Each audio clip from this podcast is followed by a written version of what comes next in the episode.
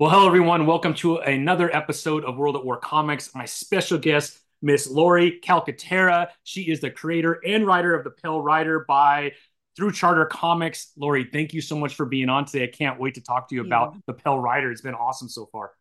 Thank you, Tommy. I'm excited to be here. I love talking about comics. I love nerding out. And of course, ask me anything about my comic and I can talk for like hours. So Yeah, yeah, for sure, for sure. As you should. As you should, right? Well, very good. Well, I think what I like to do, um, just to get to know you a little bit better, Laurie, I would love to know your background, how you got into writing, where that passion came for storytelling. Can you kind of walk us through that? Like, at what age did you realize I really enjoy telling stories? It, I kind of have a weird journey. Uh-huh. Um, I started reading comics as a young adult, like college. Mm-hmm. And the first thing that I read was uh, The Watchmen so graphic novel The Watchmen, which got me into like The Door, and then I started reading um more graphic novels killing joke um and this was like image was had already been around so i was reading like walking dead and um invincible and um east of west and it, it, a lot of those things have really influenced my storytelling is when you'll you know when we talk about the story you'll see all of that. Sure, but i never imagined that i would be writing comics. Um I, my story actually starts with martial arts. I've been doing martial arts since 1997 and i have practiced filipino and indonesian martial arts. And in 2017 um, i had formed a fight team uh, for choreography um, and some stunts. And um, myself and two gentlemen uh, had choreographed a fight scene for a music video for this um, production company in Detroit called Coattail Collective. Um, I ended up writing a short film called Catfishing, which you can see on my YouTube. It's hilarious. Uh, we don't claim to be actors. It's like three and a half minutes of us kicking butts and taking names. Like I do a wall run in a stairwell, gun disarm, knife, knives, you know, you name it. I run someone over with a car. It's great. Um, it sounds amazing to me. I don't know.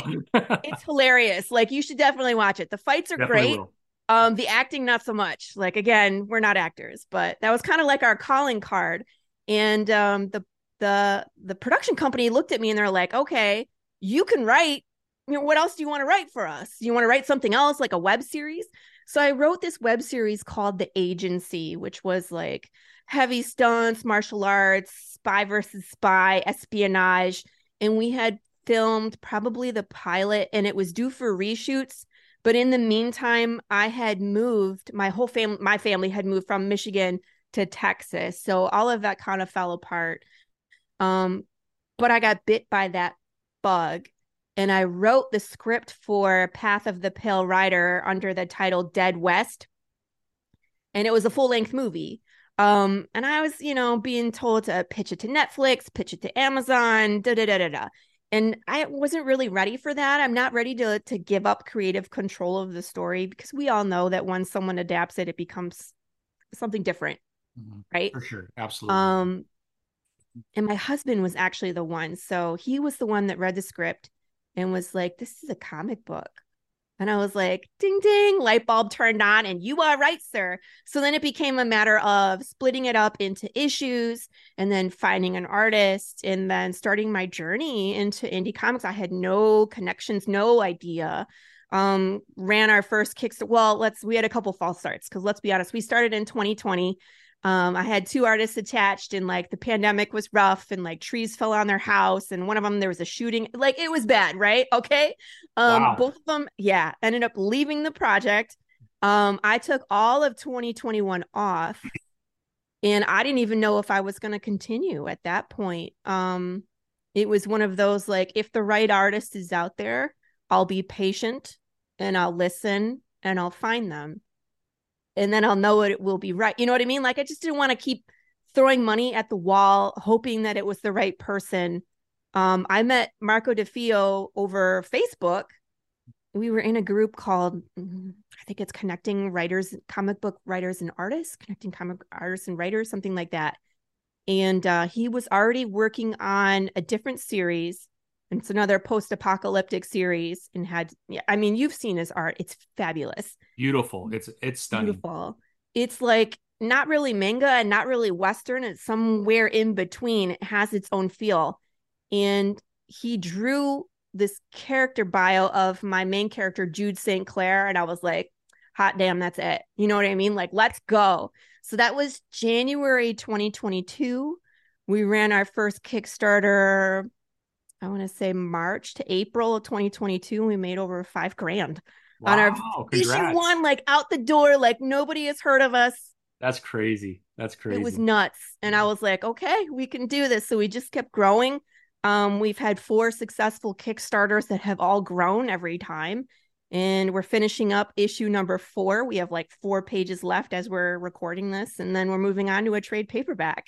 That's so um, cool. But I mean, like, eh, we've scratched the surface about what Path of the Pale Rider is because we'll get into it, but it's like comic books and short films and riddles and fan interaction and shenanigans. And it's a whole lot of stuff. So um, it keeps me busy, and that's kind of my origin story wrapped a nutshell. that's a pretty awesome origin story, and I'm glad that you found comics. Right? I don't think yeah. there's the right age to come into comics. I think when it happens, it happens, and mm-hmm. I think the door is open to a lot of people that want to get into it for the first time. I think there's a, enough room for everybody, right? Absolutely, 100%. Yeah. Um, and we're there always needs to be new indie. There needs to be new stories um, because otherwise we just get recycled Hollywood stuff. Yeah, it's it's true, and I could tell you as a comic book fan, I probably spend sixty to seventy percent of my money on indie, and then the mm-hmm. rest mm-hmm. of it is on you know DC and Marvel. There are still a few titles that I really enjoy. I'm a big Green Lantern fan, and two of my favorite writers happen to be on Green Lantern right now, which I'm oh really nice about. Yeah, because you know they change writers about every year, year and a mm-hmm. half, and some I really enjoy, and some I don't enjoy as much. Um, which is, I think, everybody's case, right? You you all have your right. favorites. So, um, but most of my stuff, like if I, I look around me, it's it's all, um, you know, unique. Um, yeah, indie stuff. so I'm gonna disappear for a second. Oh yeah, yeah, please, please. Ah, uh, yeah, that's my Bible. I love this. It's such it's... a good title. Oh, so good. It is the bonus material, is. the lettering, the colors, the story, everything. Like. I'm all into East of West, man. It's go. It's so good. They they were killing yeah. it on that title yeah. for sure. Yeah. yeah, but you could definitely get that kind of Western feel. Can you kind of go mm-hmm. into how the story came about of uh um, Pale Rider? Yeah. So I had this idea. What would happen if death broke? and I wanted a new take. I mean, like, I love horror. I love zombies. I, am a pretty big nerd. I'm in all the fandoms, but I love horror specifically because I, it it shows a window into what we culturally as a whole people are afraid of at the time and it's interesting to me to go back and look right um but to me um i have a lot of my fears built into this story but it would be like tommy what if you woke up dead you're still you, but your soul didn't leave and you're actively decaying. That's what great. would that world look like? Yeah. And I was like, okay, well, if we're breaking death, we're going to break death for everything. So it's not just people, it's plants, it's insects, it's animals and fish. And what would that look like? So I spent a lot of time world building, you know, like what would the government do? What would food supply look like? Hmm, that sucks. You know, people are yeah. like, well, we just become vegetarian. Well, it's like, well, the insects, you can't kill them with pesticides. So they're kind of dumb. They might continue to eat the crops. Yeah. So how do you stop a swarm of undead? Look, I mean, and how do you butcher a cow? I eat meat. How do you butcher a cow that doesn't want to be cut up into pieces? And will it still move while you try to eat it? Yes. Oh, it's so gross. Yeah. And then the other thing that I wanted to build into my story, a lot of zombie um, tropes are like the survival, um, you know what I mean? But they don't really focus on the why. Like, where did this where did this come from? Is it a mm-hmm. virus? Is it supernatural? Is it government, aliens? What? And um, there's a lot of times they don't tell you, you know. And I was like, I always want to know how and why. So that's what my story is about. Yes, we've created this really dynamic powder keg a lot of ethical questions built into this story of how people treat each other and i don't shy away i shine the light on all the ugliness of humans and how terrible we can be to each other but my main character his his goal is to figure it out and then to see if he can put it back to the way that it was. Yeah. Kind of on the search, right?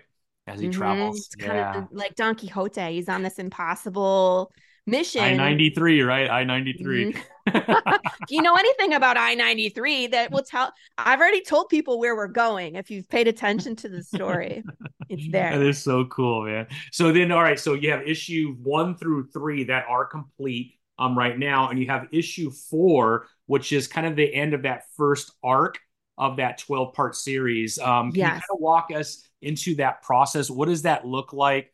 Um, I think you mentioned you're down to like the last four pages, which is really exciting.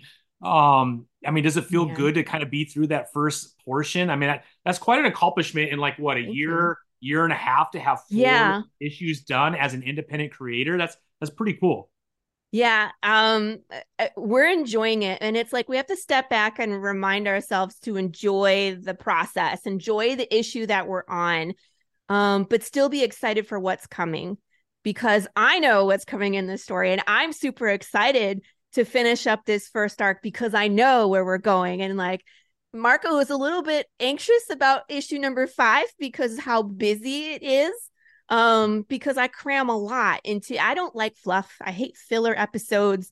Um i used to watch t- you know tv and there's good tv bad tv i don't know how many issue episodes of lost we watch where we're like just open the hatch just open the hatch you know what i mean how many filler you know of walking dead were until like the barn burns down and then we're happy again i hate that filler crap so um, there's a lot in my issues. And of course, the further we go, it ramps up.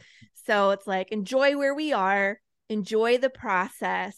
And then um, but it's it's exciting because as soon as we finish one, we're one step closer to to figuring out what Jude St. Clair knows. He does find the answer in the first 12. I think it's okay. issue 10. Mm. He figures it out.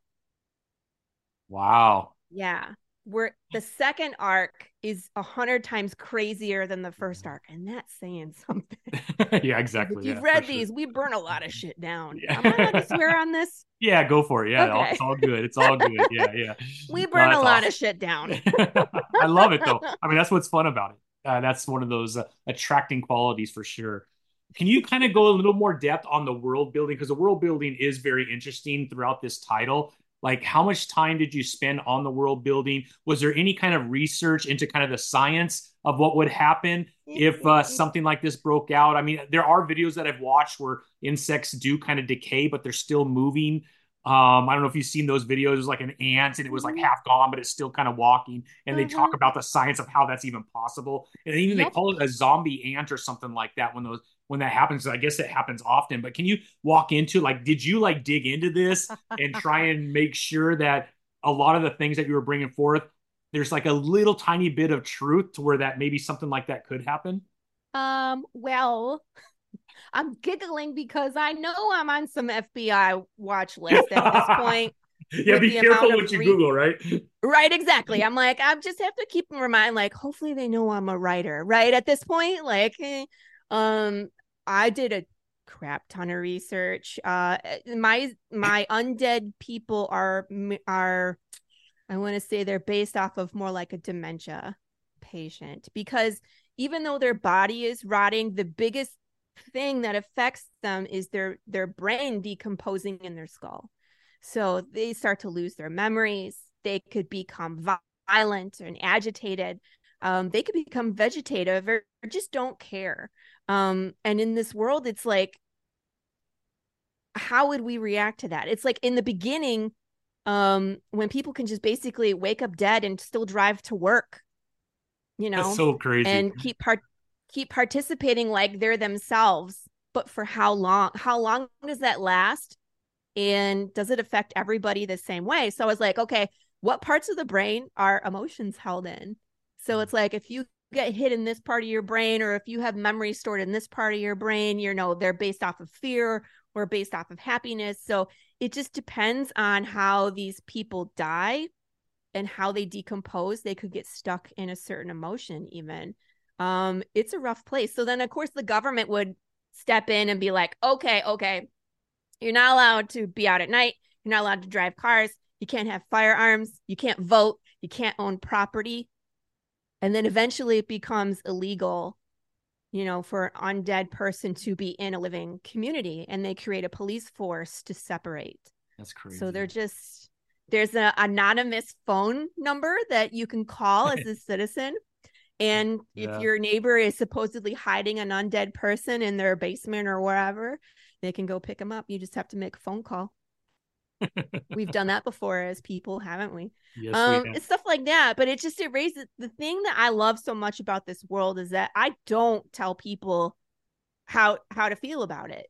Yeah. Um, it's just a gray space because depending on your experience in that world, you might be an undead supporter, a sympathizer, where it's like, that's my mom, that's my neighbor or my sister that they're ripping out of my house, you know, out of their house in the middle of the night or it could be my neighbor's undead and they ran over my cat like get them the heck out of here before that cat is then my kid you know? So there's just there's they're all over the map. Um the government has created technology that they have to wear that we call a disc. Um if you tap it and it's green it mimics the heartbeat because the heartbeat is then the indicator whether you're alive or not it can't be brain activity or anything else because people are still walking around. Still doing it. Yeah, yeah. yeah. There's even a portion where I think Judith tells them, hey, tap it real quick before I start talking to you, right? Yeah. Yeah. And the first issue, he comes across yeah. a kid, he points a gun in his face yeah. and he wants to know, are you alive or not? So he knows what he's dealing with. He's like, tap it. And once exactly. it's green, then he puts his gun away. He's like, all right. I'm just looking for the road. Which way is I 93? You know? Yeah. Um, but those come into play a lot um they're but they're technology. People hack technology. Yeah. um one of the riddles issue three? The back cover of every issue of path of the pale rider mm-hmm. is a riddle. Yeah. And they're all different. So at the back of issue number three it's a qr code scavenger hunt. So i think there's 24 qr codes. And you don't have to you know, there's no research involved, there's no riddle solving. It's just basically have fun and scan the codes. Yeah. But one of them takes you to a secret video on my YouTube channel. And it's literally the undead underground teaching people how to hack a disc. like it's a real so like you can interact with it, right? Yeah. So um, but that's how the world works. It's like it works just like this one, where it's like if it's technology, someone figured out how to hack it there's no question in my mind. So, yeah, it's just a lot of push and pull.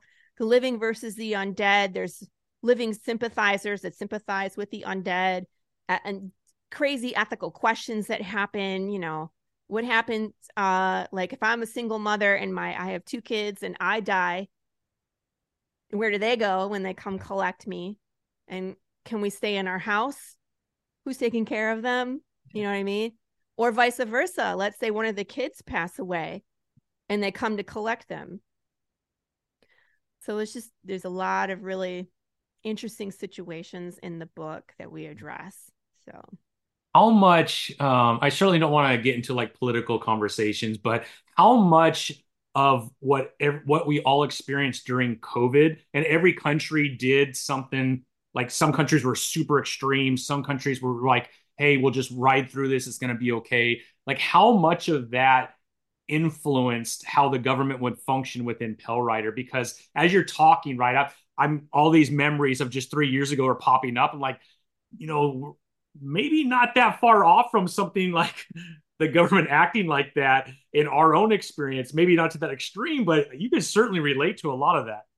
Um, I wrote the script for Path of the Pale Rider in 2018. Oh wow, that's scary. So prior to COVID, and um, so as you're seeing COVID go through after writing that, what are you thinking?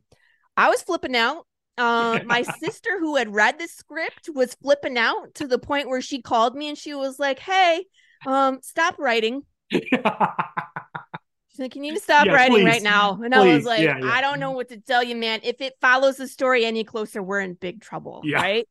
um but it's interesting and i think issue number three specifically uh-huh. when we we we jump back in time and you get to experience the fall like from day one of when mm-hmm. death goes missing and it looks like freaking covid pandemic like how yeah. we were glued to the tv and watching news yeah. after news after news just bad reports and getting worse and riots and being stuck at home and like hoarding food and i think the only thing that Marco put in there as a tribute to 2020 is he had they had like uh toilet paper stashed somewhere in a box. So Yeah, if you look like in the corner of their living room, they have a box of toilet paper stashed. But Yeah.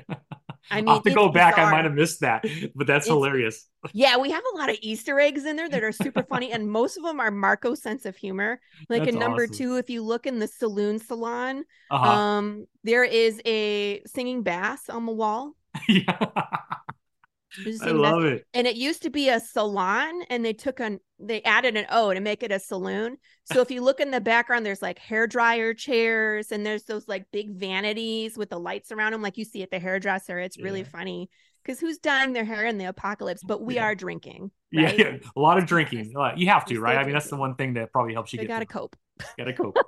Definitely coping But- mechanism. but yeah um yeah i wrote it prior to and people are have asked me like if you gone back and changed things no no i have not no that was Yeah. it's what it is is what you're what you're getting is what was originally written in 2018 and it's scary. I'm scary. I mean, obviously you started this in 2018, so you you know the first 12 issues, you kind of probably if you haven't written them already, you have it in the back of your mind. I'm a little nervous for you to write something new. and then like two years later it all come true. um i'm kind of steering clear i mean where the story Can you is do now something like where- everyone gets really wealthy or like a story like that or that i should write that right we should Yeah. i'll write you and i win the lotto there we go and um build a house and i don't i don't even want to build a house in hawaii at this point no, no. That's scary Mm. stuff. I don't know we'll figure it out We'll figure it out. Yeah. That's awesome. So, I mean, this is incredible. Can you talk a little bit more about um, Marco? Because um, I know you mentioned him a couple times and he is an amazing artist. Um, how long has he been um, doing art, sequen- sequential art? And uh, I mean, how quickly did you jive with him after you started working with him? Because that relationship between a writer and an artist is so important because you are Mhm. limited to how much you could say in words in a comic book because then it becomes a novel, right? So the Right. art really needs to tell a big portion of that story as well. So how often are you talking? That relationship to me sounds like it's really strong. And that comes through as a reader when you're reading a comic book. You could kind of tell when the artist and writer aren't jiving because Yeah. the words are saying one thing and the art, you're like, well, I didn't sound like he he- was flying at this moment, but he's flying, I guess. So, you know what I mean? Can you can, can you talk a little bit about how important that relationship is and that working relationship with Marco? Yes. So Marco graduated from Kansas City's uh, Institute of Art in 2020, Okay. and um, in sequential art, like he learned from Kyle Strahm. That's who his teacher was. wow. Uh, yeah. Uh, if you're not familiar with Kyle Strahm, please Google. Google. Google. Yeah, incredible. Google. Yeah. Google. I've I and I was reading uh Spread, and I've read other Twig and all sorts of really good stuff by Kyle. And um, Marco kind of held that close to him until we started working. And then he was like, My teacher, my teacher. And I'm like, You keep talking about your teacher. Who is this guy? You know, do I know them? And he was like, Oh, it's Kyle Strahm. And I was like, Wait no. a minute. Like, No, no, really? And it was like, Yeah, Kyle from like Twig. And I was like, Okay, that explains a lot. but he's been doing art since he was little you know Yeah. what i mean and he's he's very much into like anime and manga and he grew up watching saturday morning cartoons um he has an amazing sense of art and i think you know with his specialty of sequential art uh it made it very easy for us to mesh because i i have a background in art as well but it was like jewelry fabrication and design but I understand like sketching things and like how to communicate with artists and stuff like that. So he can sketch things and I can understand very easily what he's trying to communicate. So that way we can connect that way. But I think Marco's true skill that he leads to this is um he reads my script and he's he panels these. Um I did not write this in comic book format.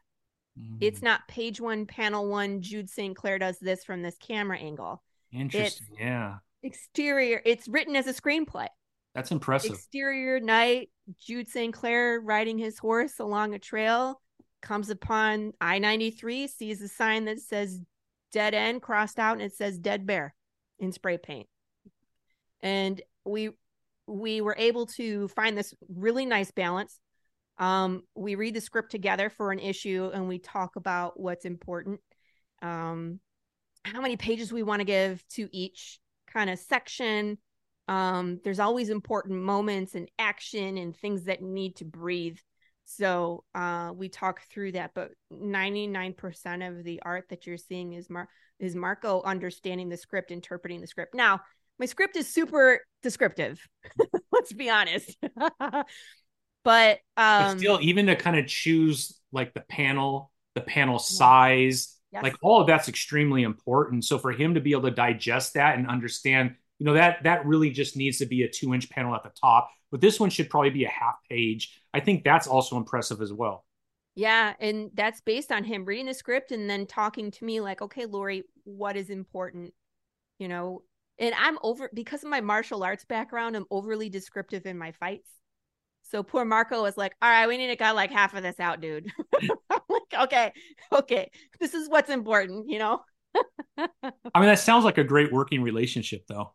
Yeah, yeah, we definitely have a great working relationship. Absolutely. Uh, we talk once a week. Uh, even when we're not in production. He and I live about 45 minutes away from each other. Oh, that's cool. Yeah, that works. So a lot out. of times, yeah, when we're doing cons, if we're like it's in Arlington where that's his hometown, we'll con together. We'll share on like I'll pony up half the table. We'll just, you know, I'll set up my little stand of uh, my wire rack and I'll stick all the books on there and then he has all his prints and you know, we just it's nice that way because then we cover all the bases, you know people are usually looking for art, they want custom art, or they want books.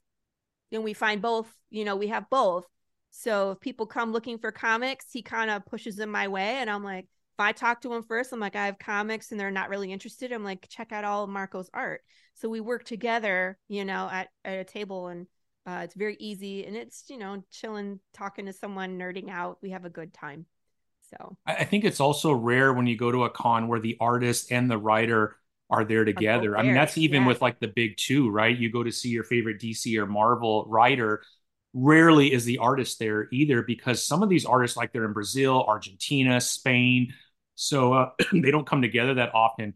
So you're right. doing something that most of the industry is not able to do just because you know they're not together very often. So I think that's amazing that you're so close to your artists. That's incredible. Yeah, that was just luck yeah i had yeah. I had already decided to hire marco when i found out that he was so close. Yeah so yeah. it just lucked out. We also have a colorist uh his name is matt chambers. Okay uh, yeah matt. came on with mm-hmm. issue number three.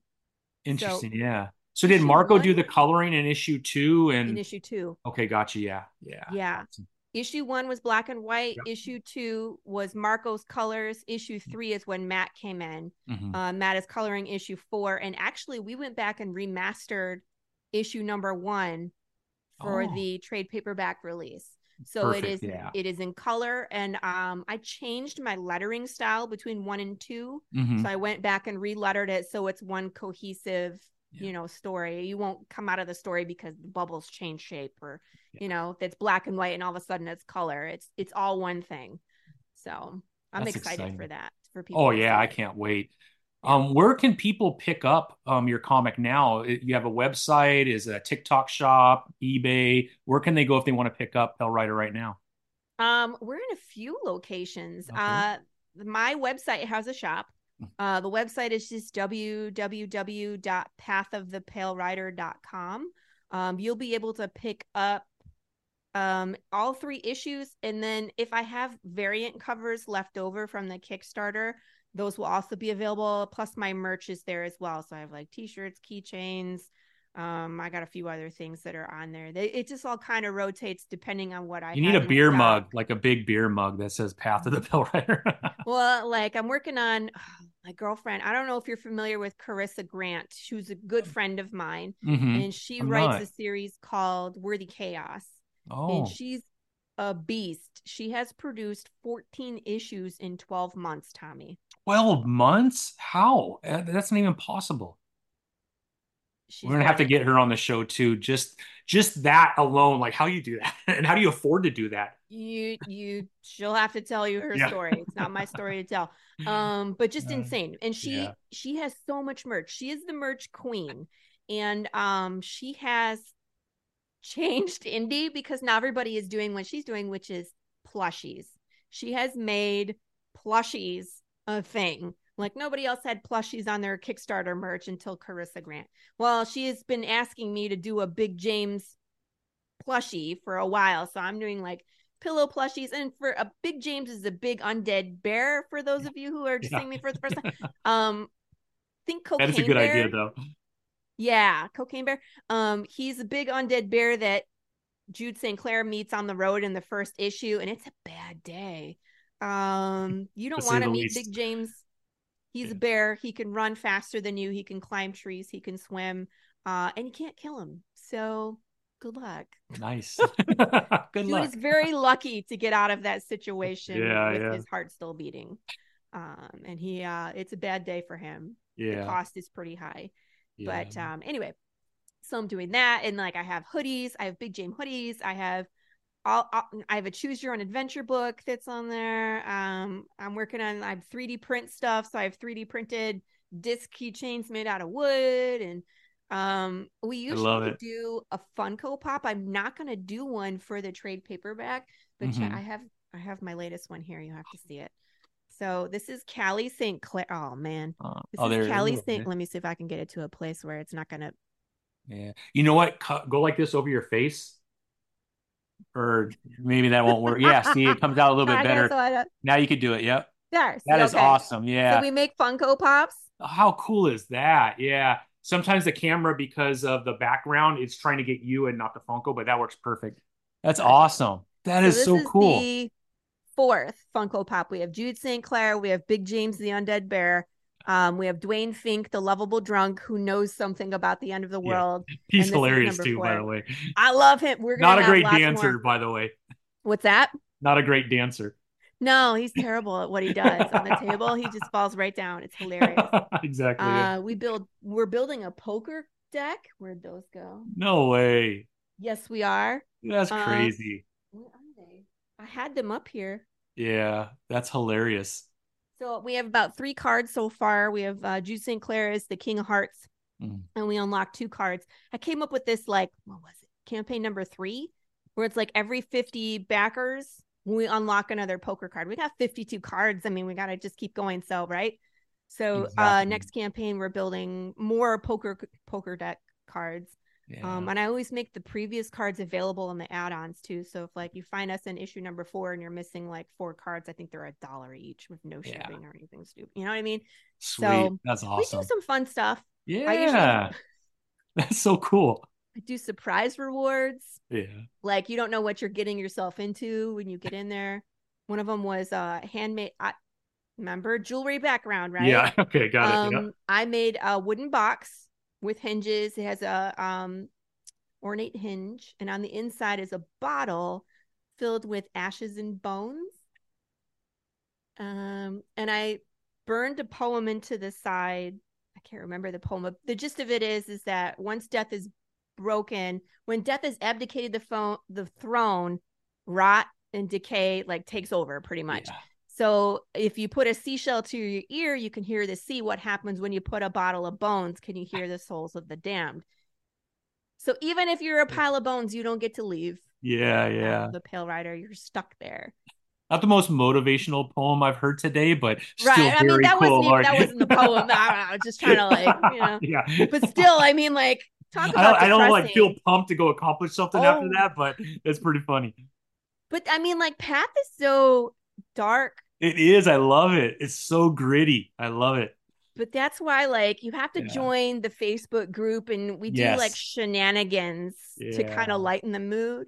Um, yeah. one of my stretch goals I do every time is a called called the slice and dice. So nice. obviously, martial artists, I have a collection of knives and machetes. Yes, walk. I'm not weird. Um, not at so, all. I love it. Right, I not at it. all. I won't tell you what I collect outside. Well, of... I could see. but I'll let people name like a watermelon or a pumpkin, yeah. and then on on my one of my podcasts, I'll dress up as Pikachu.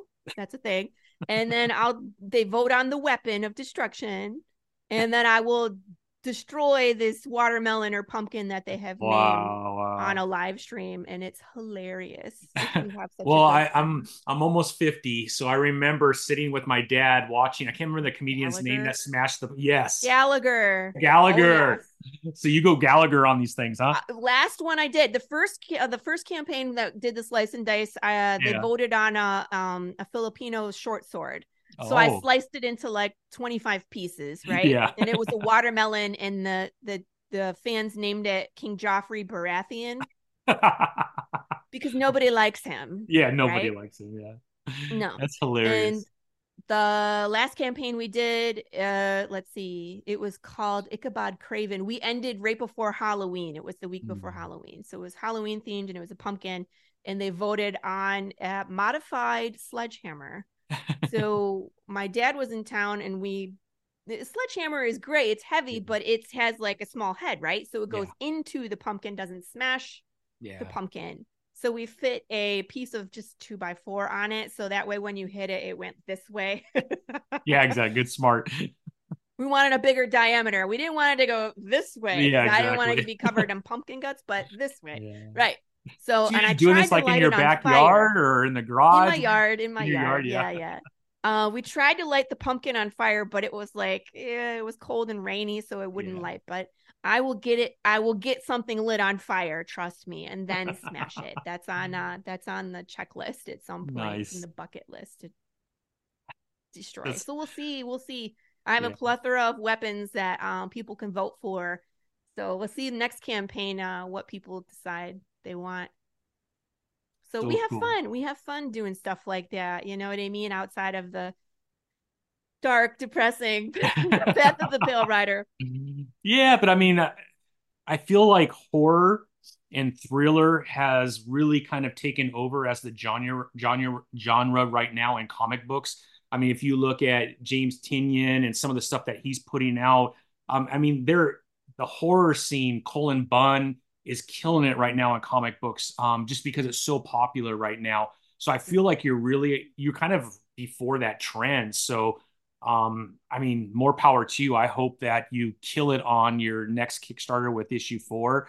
But you're like in such the perfect space because right now superheroes are kind of on the kind of flatten yeah. out or a little bit on the decline and people want these more interesting stories where you do talk about things that make you think like is that really righteous to do am I, is it wrong like you got to make these decisions i think people like to have that feeling of being put in that kind of a situation through a story and then consider what would i do in that situation yes. so i feel like you have a great story for all of that that's really exciting thank you yeah issue number four which is almost done um really hammers on that mm-hmm. specifically mm-hmm. what would you do in this situation and some of the i mean issue three kind of touches on the ethics but mm-hmm. issue four is right in the thick of it um, there's some pretty gnarly situations and the stuff that the art team is turning out. Both marco and matt is just gnarly.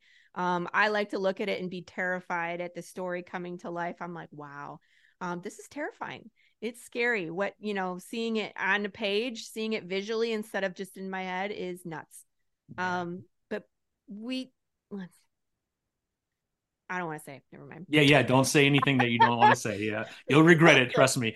You'll be thinking about later, like, damn it, why did I say that? Did you did he finish uh, chopping it up yet? I got to tell him to remove that part. oh no, I was gonna say, um, we have a choose your own adventure book. Oh, okay. Well, that's not bad. No, uh, that that I, I'm changing the subject. Is what oh, gotcha. So okay. if you want to see what you would do in this type of apocalypse, it's it it's uh in the time that Jude St. Clair is. So 10 years into the apocalypse, you start out at a saloon and you get the option to run bounties to make money. And um good luck. yeah, yeah, exactly. That's all I can say. Good luck. there is a way to win.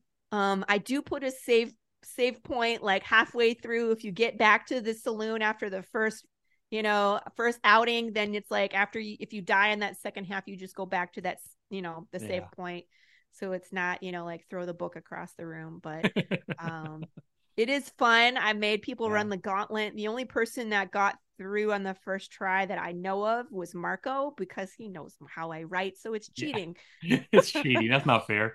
Right Everybody else dies a grisly death, so it's great. Yeah, yeah, nice. I love it. I love it. I love it.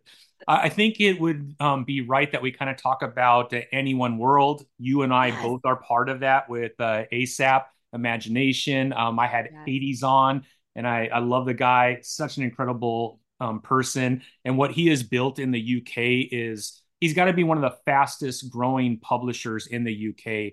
I mean, I think he's been doing it for two years. Um, they have several mm-hmm. titles under ASAP, and then any one, he's cl- I think close to 80 different titles um, that they are uh, pushing out, mainly through digital form. Although you mm-hmm. can do uh, um, physical as well in, in the UK, but he's really helping a lot of amazing creators bring their work to the UK and other European countries as well, which is super exciting if you're uh, an indie creator.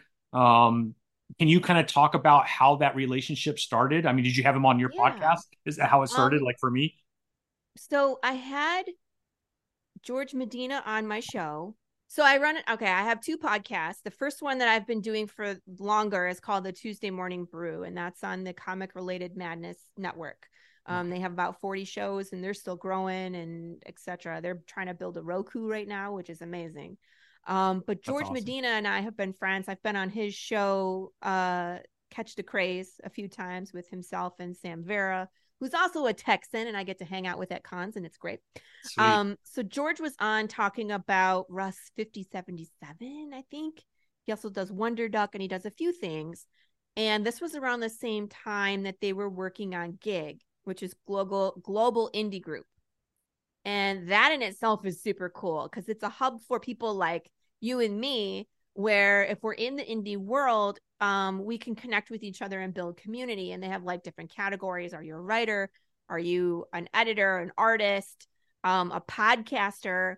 Um, you can put yourself in all these different categories and connect with other people. So, uh, Gig is a great resource. So, they were on the show. First, it was George, and then he was like, Hey, can um Hades come on? And I was like, Who's Hades? And he's like, Oh, he's the guy that's creating Gig. I wanted to talk about Gig while I'm here on the podcast. And I was like, Sure, the more the merrier, man. If he's a friend of yours, he's a friend of mine. Um, and I was really hit it off with Hades. Like we had we were laughing and having a good time on the show. And he was like, Listen, you do a lot of things that ASAP wants to do, like with the short films and the additional media um you know, kind of the Alice in Wonderland fall into the rabbit hole kind of thing with Path. And he was like, We want to do stuff like that. I want to do stuff like that. He's like, By the way, did you know I can offer you distribution in the UK? Let's talk. So that's how it started. And I was just like, I'm there. Um, and then in 2023, I took over one of their podcasts. So I actually now host the Any One World Showcase, um, where I interview the Any One World um, creators, creatives, etc. And um, that's a weekly thing too. And there there are so many new people every week. There's someone new in that chat group, and um, it's great to have them all cycle through the show. I learned so much just by having people on the show and asking them like, "What are you doing?" and tell me about your story and how did you start and it's just so great. It's so great to and everybody that's in any one is like a giant family. They're all super nice and easygoing and no drama. And most of them are driven, except for Christian, who needs to get back to work. Christian. He's not going to watch this, so it doesn't matter. if he does, I think you'll get a phone call, maybe. Bring it. Bring it on. Yeah, she has a lot of nice Christian, so be careful. But but yeah, I 100% agree with you. ASAP and anyone is like where it's at right now. It's growing hand over fist. Hades is doing things outside the box. Um, he announced on the Anyone World Showcase that there's books that are now at Waterstone from ASAP. And if people don't know Waterstone, it's like the um Barnes and Noble equivalent over in the UK. So yeah. bookstore, people, you want to get your books in a bookstore and not just, you know, online on Amazon, freaking any one world, baby. Yeah. It's there. Nah. So he's a mover and a shaker, and I'm super excited to see what 2024 holds for anyone in ASAP. Agree, agree. I'm very excited. Um, and can't wait to to see all that amazing success. And like you said, so many amazing people mm-hmm. um, that are part of it um, with some incredible stories. I'm always amazed as you meet other creators and and learn how they came up with their stories and uh, it's just it's beautiful. I mean that's that's what it's all about, right? Yeah, hundred percent. I'm always like, we just became best friends because you exactly. read about zombies. I love it. So, so Laurie, can you kind of walk through um your social, your mm-hmm. YouTube pages, um, your website, which you already kind of talked about. But I want to make sure that uh, we have all that information for anybody that's watching this, and then I'll make sure that I put it in the um, the information um, page underneath the YouTube, Spotify, and Apple Podcast. That way, people that are listening know how to get a hold of you for your book. Absolutely. Well, um, I spend most of my time on Facebook because I'm that generation. Um, so you can find me, Laurie Calcaterra, but where the real fun happens is in the Path of the Pale Rider group. Now it's a private group. You just have to answer one question to get in, which is do you like comic books? So it's a no-brainer. Um, but that's where like the polls happen where you get to vote on merch, what's coming next. You get to we named a zombie lady this week. I had a, a zombie pinup drawn and people were it's they're still naming it. Um, it's hilarious. And that's where like you get to vote on the slice and dice. You get to see like uh, all the art sneak peeks and the merch that's coming in. That one gets the first look. Um, there's a Path of the Pale Rider on Instagram. It's at Path of the Pale Rider with an underscore between all the words, which is super annoying, and I have regrets. However, that's what it is. Yeah. Um, that's there. That's the same handle for the TikTok. So I have stuff on there that's funny. That's um the slice and dice and um art sneak peeks to music and again making merch. Um people like they like it when I make stuff. They just get awesome. the most views where I'm like, look at me and my Cricut. and they're like, yay! like, okay. Um, I think the art's cooler, but whatever. Yeah. Uh, let's see. I'm on Threads at Laurie Calcaterra. I'm on X at Path Pale Rider. Um, my YouTube channel is at Laurie Calcaterra 360. And I have different playlists. So there's like a martial arts playlist, the Path of the Pale Rider playlist, and then um one each for the two podcasts that I host. So the Tuesday Morning Brew. Um, that's a great show. That's a two hour show where I interview indie creators from everywhere. I've had actors, actresses, writers. Um, I had this one really awesome uh, young woman. I think she was 14, Sandy Nesbitt, and she was a ventriloquist and uh, also musician.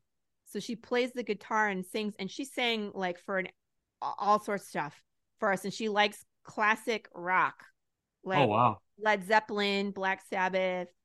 Amazing, amazing young woman. So we had a blast. So I get all sorts of people on that one, and then of course I host any One World Showcase, so there's a, a list for that. I think I had yeah, I have a new one, a new list, and I'm sorry, people. It's called Eat, Eat Good Food Before You Die. because I like to like bake and yeah experiment with food. So I have that list too. Um, so if you want to watch me make cheese and um, sugar free, dairy free coffee creamer that actually tastes good, that's the next video I'm doing. And I like to nice. bake bread, so that'll be on there too. So yeah, I do all those things. that's a lot. That's kind of a lot, I Laurie. I think I you, you got a lot going on. I know. I do, but I enjoy it. It keeps me busy. Yeah. Um, my husband and my two girls, they love it. And they're always asking me, "Want to show me pictures from your comic or what show are you on next?" And um, we have fun. We have fun. That's fun. good. So. That's good. Well, Laurie, I can't tell you how much I appreciate you spending some time with me. I thoroughly enjoyed meeting you. Um, hope we could do this again, especially when the trade comes out. Um, yeah. Real quick, do you have a date of when the Kickstarter will go up for issue four? That's not ready yet. Well, issue four is already funded. Issue oh, so you funded and now you're finishing it. Okay, got it. Yep. Yeah. Beautiful. What about the trade? We're our next one will be the trade, which will probably be end of February at some point. Okay, perfect. Um, if you know, as soon as we finish four, that's basically the last art for the trade. I yeah. have some bonus material that I'm working on. The other, the only other thing that needs to be done is Marco's going to do a cover, and then that's ready. So we'll see if I can get Hades to print those. exactly. Dear Hades. Yes. That's we'll awesome. But yeah. uh so yeah, so we'll be back around in like end of February after everything is fulfilled that everybody has their books and they get a chance to read through the story. Um and then we'll go again. And then we'll do um 5 is probably that'll be February, March, April maybe. Wow. We'll do we'll start 5. Um pumping them out, man. You are pumping them out. Yeah, we need to. Yeah, that's incredible. I mean, that's impressive. I was on a podcast and he was like, How often do you release books? And I was like, Two a year. And he was like, Do you realize um it'll be six years before you finish the first arc? And I was like, That's too long. I don't like that. He's like, maybe you should speed up then. I'm like, oh, okay, all right, fine. So that's when we hired Matt as our colorist. Yeah. So we're hoping to pick up some speed. I actually um, think two a year is what normally happens in the indie world mm-hmm. because uh, you know it's it's expensive right and if you don't fund for and usually you don't fund for how much you put into it so it's really out of pure love of uh, comics and wanting to get your story out there i mean some people do amazing right i see some of these people getting you know $80000 and $60000 i'm just like that's just incredible but wow, uh, yeah. yeah. i don't know how they get to that point obviously doing it for a long time and, and having a big following but uh, um, it's always impressive uh, to see someone that's pumping out as much as you're pumping out Laurie. You're you're killing it. Thank you. Thank yeah. you. I I think we do lots of good stuff. And I, you know, mm-hmm. it's mm-hmm. great that people can choose their level of involvement. If yeah. they just want to read the comic and get the meat and potatoes of the story, read the comic.